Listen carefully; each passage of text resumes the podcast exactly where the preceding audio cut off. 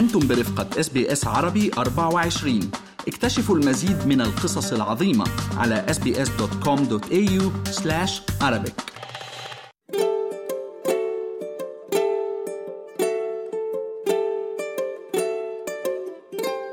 تحت المجهر. بودكاست يتناول العناية بالصحة الجسدية والنفسية. أهلا بكم في حلقة جديدة من بودكاست تحت المجهر معي أنا منال العاني وضيف حلقة اليوم الدكتور أرسلان هرمز طبيب طوارئ في سيدني للحديث عن سلبيات وإيجابيات أدوية اوزمبيك وويغوفي الخاصة بإنقاص الوزن. اوزمبيك هو دواء اخترعت شركة آه، كانت تحاول تشوف علاج لداء السكري النوع الثاني، الاسم العلمي هو semaglutide واللي هو ينتمي لعائلة اسمها glucagon-like peptide 1 receptor agonist في العائله من الأدوية الخاصة بهذا الشيء. آه، ولكن آه، آه، في جزء النشط من عنده active metabolite نسميه بالإنجليزي اسمه ويكوفي هذا مرخص حاليا في عدد من الدول في حول العالم لمعالجة السمنة. آه، في استراليا غير, غير في استراليا حاليا غير متوفر رسميا يعني ما عندنا الويكوفي بس الاوزمبيك موجود مثل ما يعرف أغلبية المستمعين. هذا الدواء انتشر على نطاق واسع بسبب إنه ال social media influencers طلعوه على على انه هذا العلاج العجيب للسمنة. كيف يعمل هذا هذا الدواء؟ إنه يحاكي أو يقلد عمل هرمون داخل الجسم. من عادة من نتناول الأكل الطعام يصعد عندنا نسبة السكر. هذا اعتيادي لكل شخص وطبعا أكثر للناس اللي عندهم سكري. فبسبب هذا يصير عندنا تحفيز للبنكرياس حتى يطلع إنسولين وهذا الإنسولين يبدي يدخل السكر إلى داخل الخلايا حتى الخلايا تستفاد من عنده وهكذا. هذا الدواء اوزمبيك وحتى ويكوفي شو يسوي؟ يقول للبنكرياس آه ترى إحنا موجودين آه دزلنا بعد إنسولين أكثر. فيصير زيادة شوية أكثر من الاعتيادي بدواء الإنسولين آه، اللي يفرز البنكرياس إلى الجسم وهذا يؤدي إلى خفض آخر في مستويات السكر في الدم، فعادة اللي عنده داء السكري من النوع الثاني يستفاد آه، بشكل كبير من هذا الدواء بهذه الطريقة. آه، ولكن اتضح أنه هذا الدواء أيضا يساعد في السمنة. آه، ما فاهميها بالضبط 100% بس يعتقد أكو على الأقل آه، طريقتين يساعد في فقدان الوزن. وهي الأولى أنه يخلي حركة الطعام من اللي تمشي من من الماء يعني من الفم إلى المريء وهكذا. حركة الطعام من المعدة إلى الأمعاء الدقيقة تصير بطيئة. فيشعر الشخص أنه هو شبعان لفترة طويلة آه، أطول من العادة وأنه ممتلئ يعني فول آه، وبالتالي ما يحتاج أنه يأكل مرة أخرى. بالإضافة إلى هذا يساعد هذا الدواء أو يعمل هذا الدواء نوع من الغثيان البسيط يعني الابان النفس البسيط فالشخص ما يحس بعد عنده شهية أنه يأكل. فنشك أنه هذه الطريقتين اللي يعمل بها هذا الدواء على تقليل الوزن من خلال تقليل الأكل. آه، فهذه بشكل عام آه، المسألة أو الطريقة اللي استعملها هذا الدول لإنزال السكر من ناحية وأيضا في تقليل الوزن من ناحية أخرى. نعم. آه، دكتور أرسلان انتشر موضوع حقن أوزمبيك وويكوفي وأصبح حديث الشارع حتى هنا بأستراليا بين مختلف الجاليات.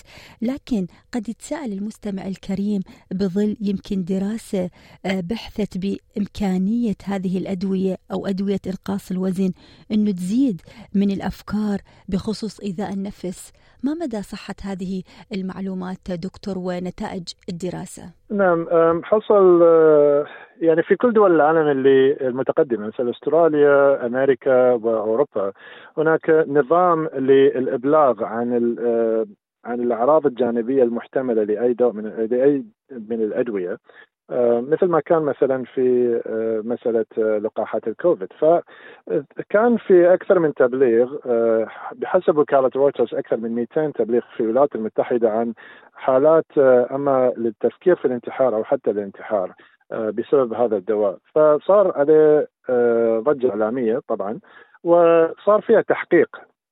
فاجتمعوا مجموعة من الخبراء وأخذوا حوالي 1.8 مليون آه، ملف لمريض استعمل هذه الأدوية في الولايات المتحدة وبحثوا فيها حتى يشوفون آه، كيف كانت آه، الأمور مع هذول المرضى، هل حصل معهم أفكار للانتحار سواء للمرة الأولى أو لعدة مرات متتالية، واتضح أنه الاوزمبيك أو الويغوفي وخصوصا الويغوفي آه، آه، نسبة الناس اللي أو المرضى اللي يستعملون هذول الأدوية اللي صار عندهم حالات للتفكير في الانتحار كانت أقل بكثير من أي دواء آخر مضاد للسمنة أو مضاد لداء السكري. طبعا طريقه طريقة عمل البحوث آه، هناك عدة طرق أيضا تنطي يعني نوع من اللمحة على نوعية النتائج.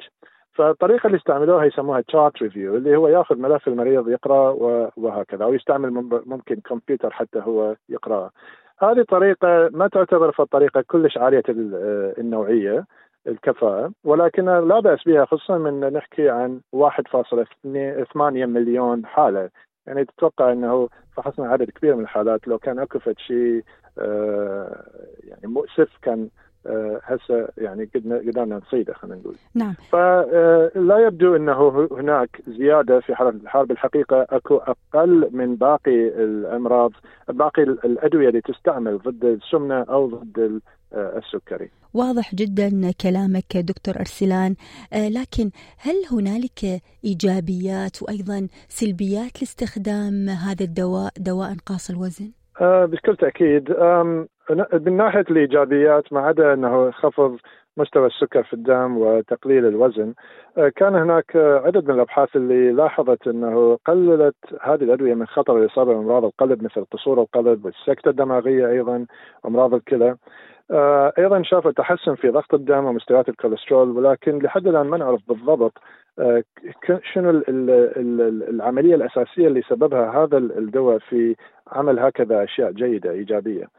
طبعا آه، واحد من أهم الأشياء من خصوص فقدان الوزن في الاوزمبيك وليش آه، هذا الدواء صار شائع كلش آه، مرغوب إنه يقدر ينزل الوزن حوالي 20% من الوزن الأصلي وهو أكثر بكثير من أي دواء آخر تقريبا أغلب الأدوية الأخرى ممكن تجيب حوالي 5% ميبي 7 أو إلى حوالي 10% لا أكثر ولا أقل.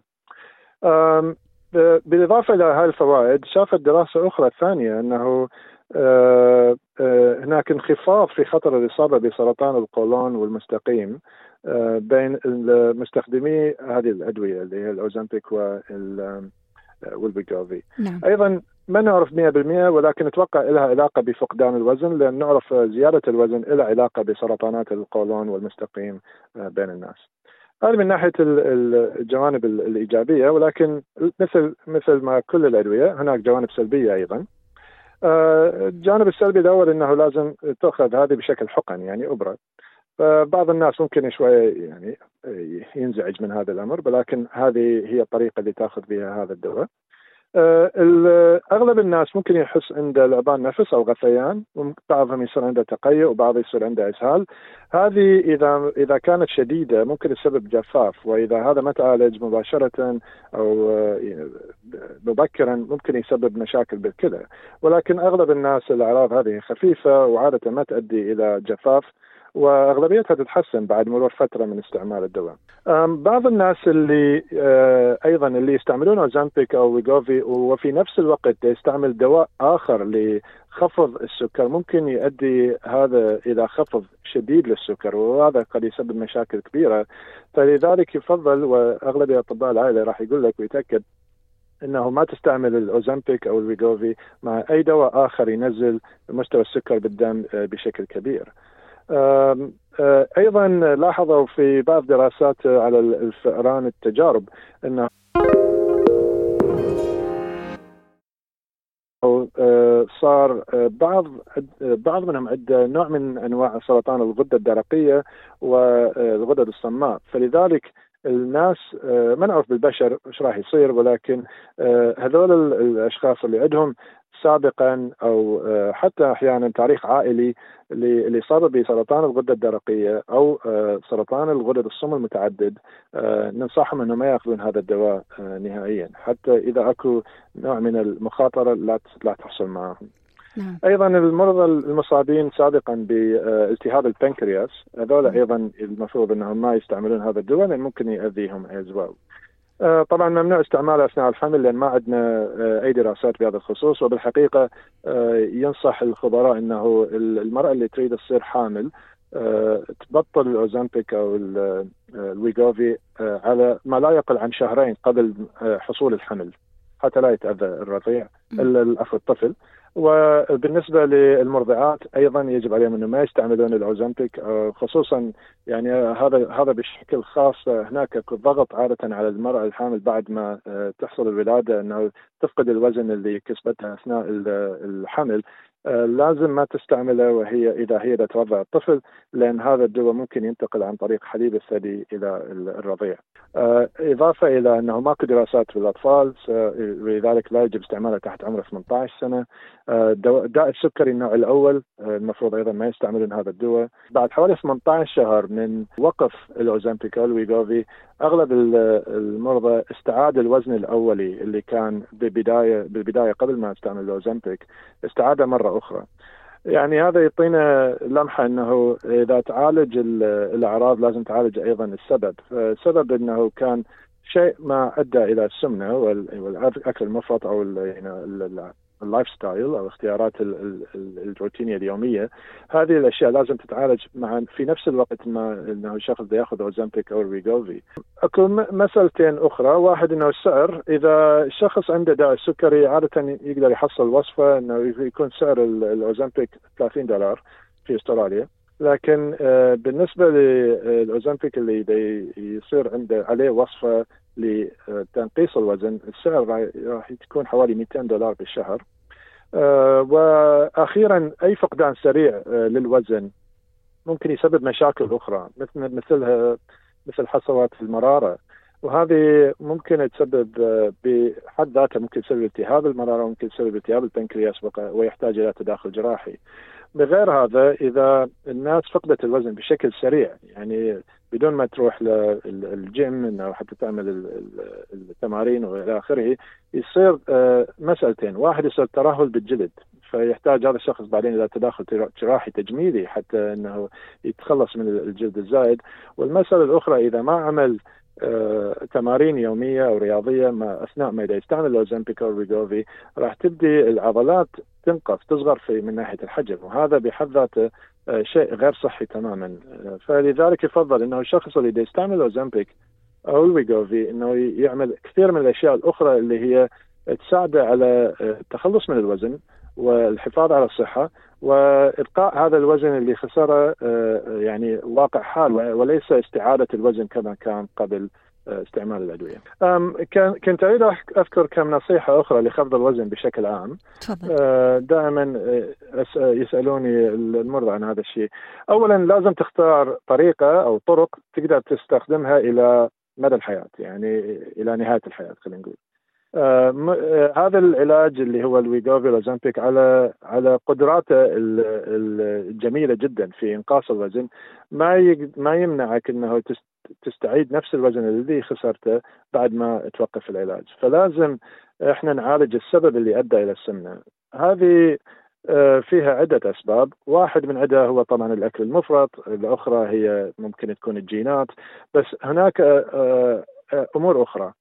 نوع الغذاء اللي تاكله هذا كلش مهم. ممارسة الرياضة كلش مهم. عادات النوم خصوصا هذه إحنا نشوفها للي يشتغل شفت ورك مثل كثير من الأطباء مثلا. نعم. آه اللي يعملون ساعات متأخرة أو يعملون في الليل عاده يتناولون وجبة أخرى زايدة وربما أكثر. واحيانا يلجؤون وأكثر الأحيان العفو يلجؤون إلى وجبات تكون دسمه جدا.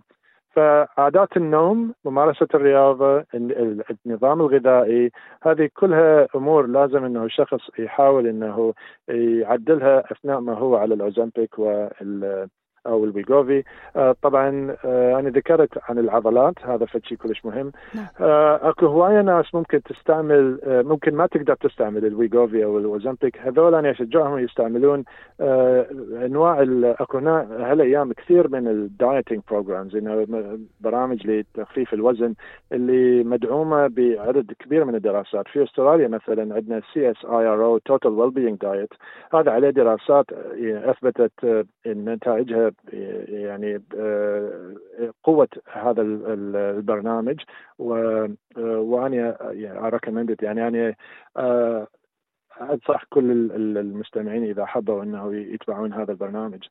هناك طبعا أكو غيرها بكثير أكو مثلا Lite n' Easy and so إذا هذا دا يشتغل معك فهذا كلش جميل. آه، فقط إنه لازم تتأكد دائما إنه تحط ببالك هذا الشيء اللي تسويه حاليا إنه شيء يكون تقدر تستعمله آه، مدى الحياة. ما عدا ذلك آه، يكون عادة فقدان الوزن فشيء مفيد جدا لكثير من الأمور منها الأمور القلبية منها التنفس منها النوم آه، ومنها حتى الحالة النفسية لأن كثير من الناس اللي مصابين بالسمنة آه، مع الأسف يعني يتحملون كثير من الضغوطات في المجتمع اللي هي ضغوطات يعني غير منصفة نهائيا. فأتمنى هذا كله يكون فشي بسيط وسهل الهضم لكل المستمعين.